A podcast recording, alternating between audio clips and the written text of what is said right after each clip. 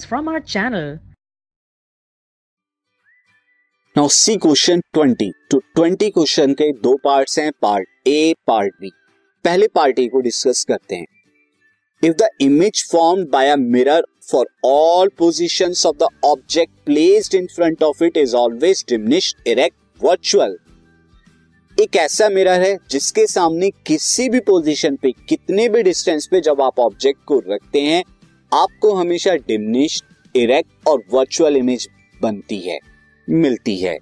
State the type of the mirror आपको बताना है किस टाइप का है वो mirror also draw ray diagram आपको रे डायग्राम भी बताना है टू जस्टिफाई योर आंसर कि आपने जो आंसर दिया है, क्यों है वो आपका आंसर रे डायग्राम से जस्टिफाई कीजिए।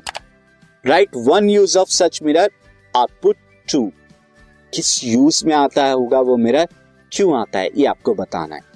तो ये कौन सा मिरर होगा जब डिमिनिश वर्चुअल इमेज आपको मिलती है, किसी भी आप इमेज ऑब्जेक्ट को रखें किसी भी डिस्टेंस पे तो ये मिरर होगा कॉन्वेक्स मिरर तो such mirror are convex convex mirror होते हैं ये।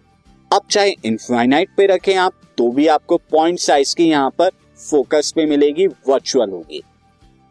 या फिर आप किसी भी डिस्टेंस पे रखें तो भी आपको छोटी इमेज मिलेगी और ये इमेज भी वर्चुअल होगी। तो ये दोनों डायग्राम आप ध्यान रखेंगे प्रैक्टिस कर लीजिए इनकी। बिटवीन द इंफिनिटी पोल कहीं भी आप रखें पोल और इंफिनिटी के बीच में। अब कॉन्वेक्स मिरर का यूज़ हमें बताना था। Convex mirror use in automobiles as rear view mirror automobiles में रियर व्यू के तौर पे यूज़ होते हैं। अब क्यों यूज़ होते हैं? बिकॉज़ यहाँ पे इरेक्ट इमेज जो है, सीधी बनती है। साथ ही इमेज छोटी बनती है तो पीछे का ज़्यादा से ज़्यादा एरिया आप देख पाते हैं। छोटे से मिरर में बहुत बड़ा एरिया आ जाता है तो आप पीछे की चीज़ें देख पाते हैं। अब इसका पार्ट बी जो था, वो हम डिस्कस करेंगे। पार्ट बी है define the radius of curvature of spherical mirrors radius of curvature की डेफिनेशन आपको बतानी है, वो आप बता देंगे।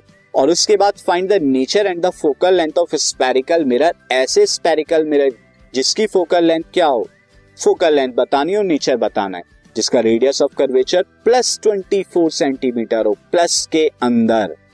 तो प्लस के अंदर है, इसका मतलब मैं पहले बता दूँ रेडियस ऑफ़ कर्वेचर पॉजिटिव है तो इसका मतलब वो कॉन्वेक्स मिरर ही है।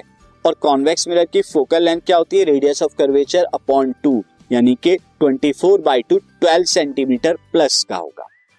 डिफाइन कर देते हैं रेडियस ऑफ़ कर्वेचर को भी। तो रेडियस ऑफ़ कर्वेचर आर होता क्या है?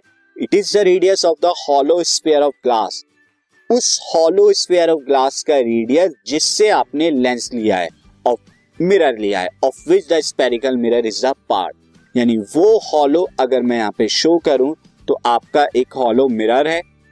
और उस हॉलो मिरर का जो है एक रेडियस होगा, वो रेडियस ऑफ़ कर्वेचर होगा, जिससे काटकर आपने ये मिरर जो है लिया है। अब मिरर कुछ इस तरह का होगा, यहाँ पे पॉलिशिंग होगी, ये आपका कॉन्वेक्स मिरर हो जाएगा।